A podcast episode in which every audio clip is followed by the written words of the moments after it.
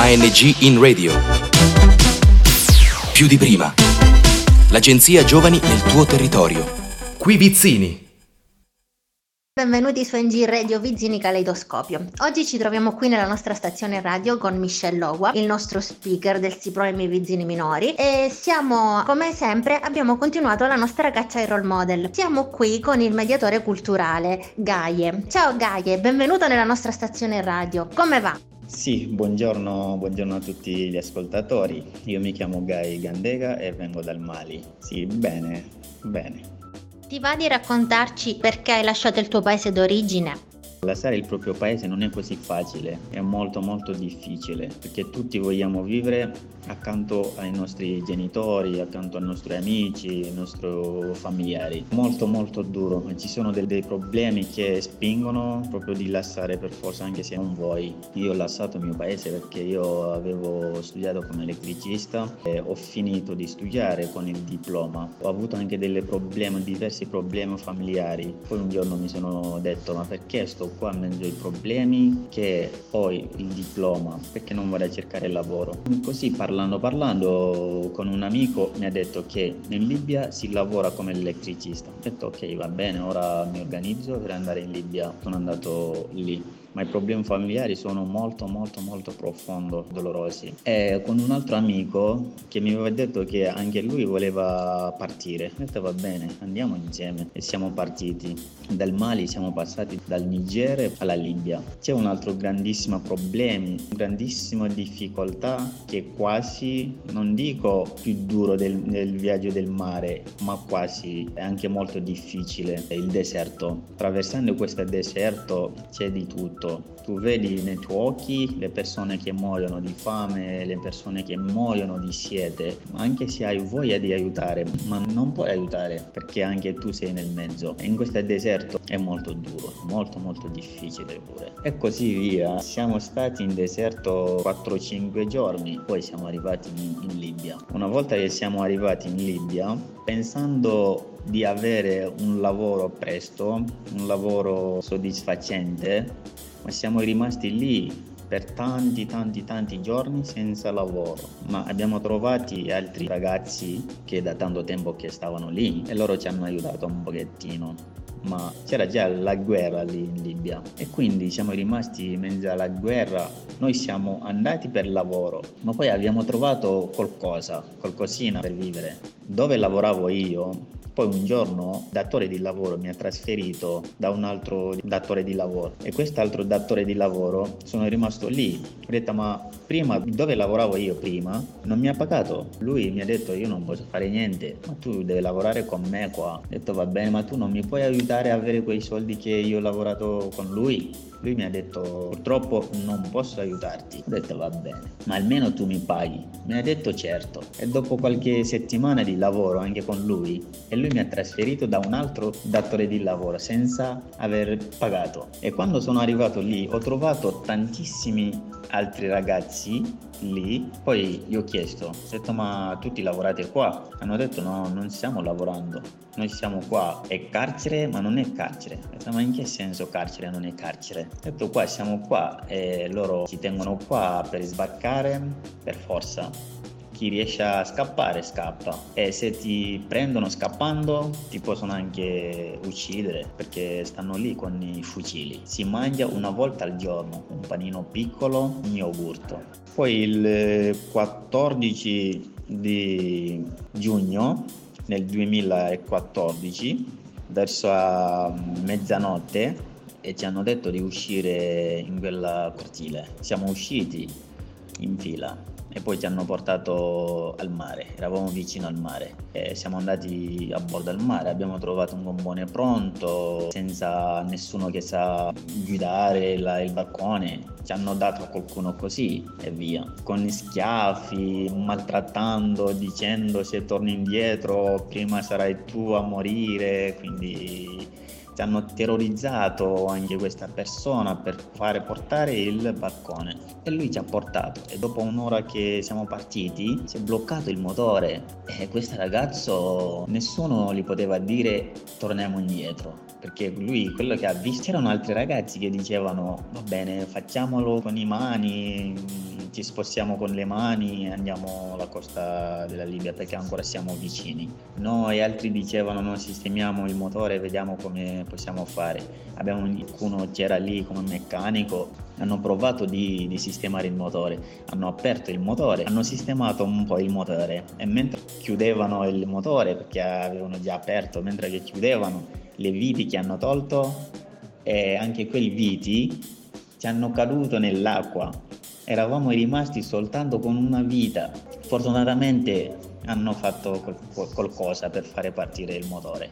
Il motore è partito, siamo partiti. Verso alle 12 del giorno, il 15, abbiamo visto un elicottero sopra e questo elicottero che abbiamo visto, il nostro grandissima sfortuna abbiamo creato lì la sfortuna. Quando abbiamo visto questo elicottero, poi tutti si sono alzati per farsi notare di questo elicottero che siamo qua, siamo stanchi, stiamo morendo di fame, di sete, di freddo.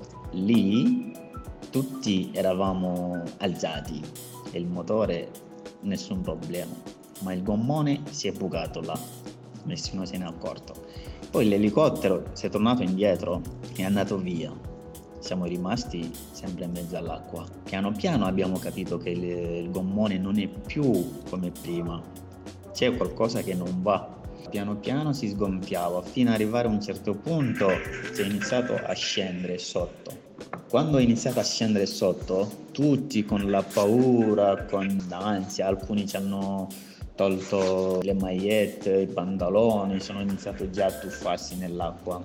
E eravamo anche troppo stretti, eravamo 130 persone in un gommone così piccolo, 130 persone. E il gommone si è affondato verso le 15, verso 15 e siamo rimasti in mezzo all'acqua fino alle 6. Comunque, quasi 4 ore nell'acqua siamo rimasti. Poi io mi sono salvato con un bidone perché quando tutti si sono tuffati nell'acqua io sono rimasto tranquillo, calmo dentro il gommone anche se già è affondato. E poi ho preso un bidone che era pieno di benzina ho svuotato poi ho buttato via sono andato a prendere e mi sono tuffato dopo sono andato a prendere il bidone. Il bidone era senza tappo e anche bucato. Piano piano galleggiavo con questo bidone e piano piano il bidone si riempiva e poi si è riempito.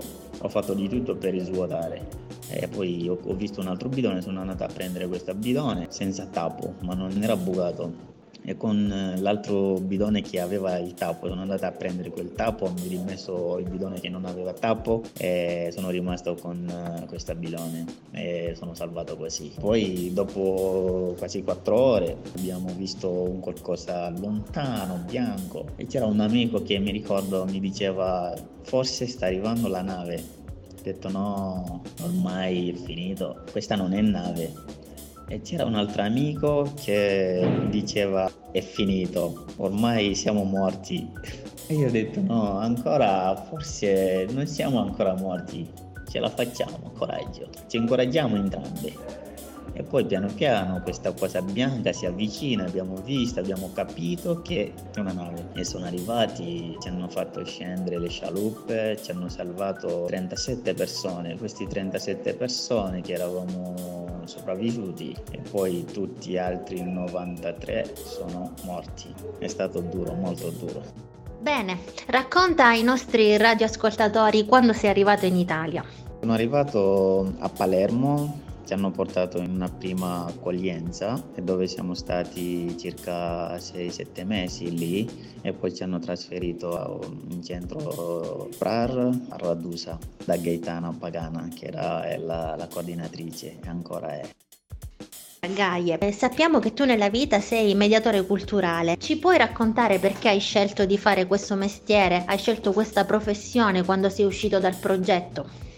Allora, intanto quando siamo arrivati a Radusa, me all'inizio è stato un po', un po', duro, perché in quel momento servivano dei mediatori, mediatori che venivano da noi, non ci vedevamo spesso. Gaetana, la coordinatrice, posso dire che ha fatto anche mediatrice, perché mastica un po' di francese, quindi ci ha fatto capire ci ha sforzato per farsi capire che ci sono dei tempi da rispettare, comunque dobbiamo stare tranquilli, tutto andrà bene, ma con tutti i nostri problemi in quel momento noi non credevamo per niente. Noi la tranquillità era solo il documento in quel momento, ma poi si è riuscito a farsi calmare, a farsi capire, a farsi ragionare verso la scuola, che è stata veramente una grandissima opportunità. Ho studiato da loro come alfabetizzazione che abbiamo fatto nello SPRAR e poi piano piano venivano dei professori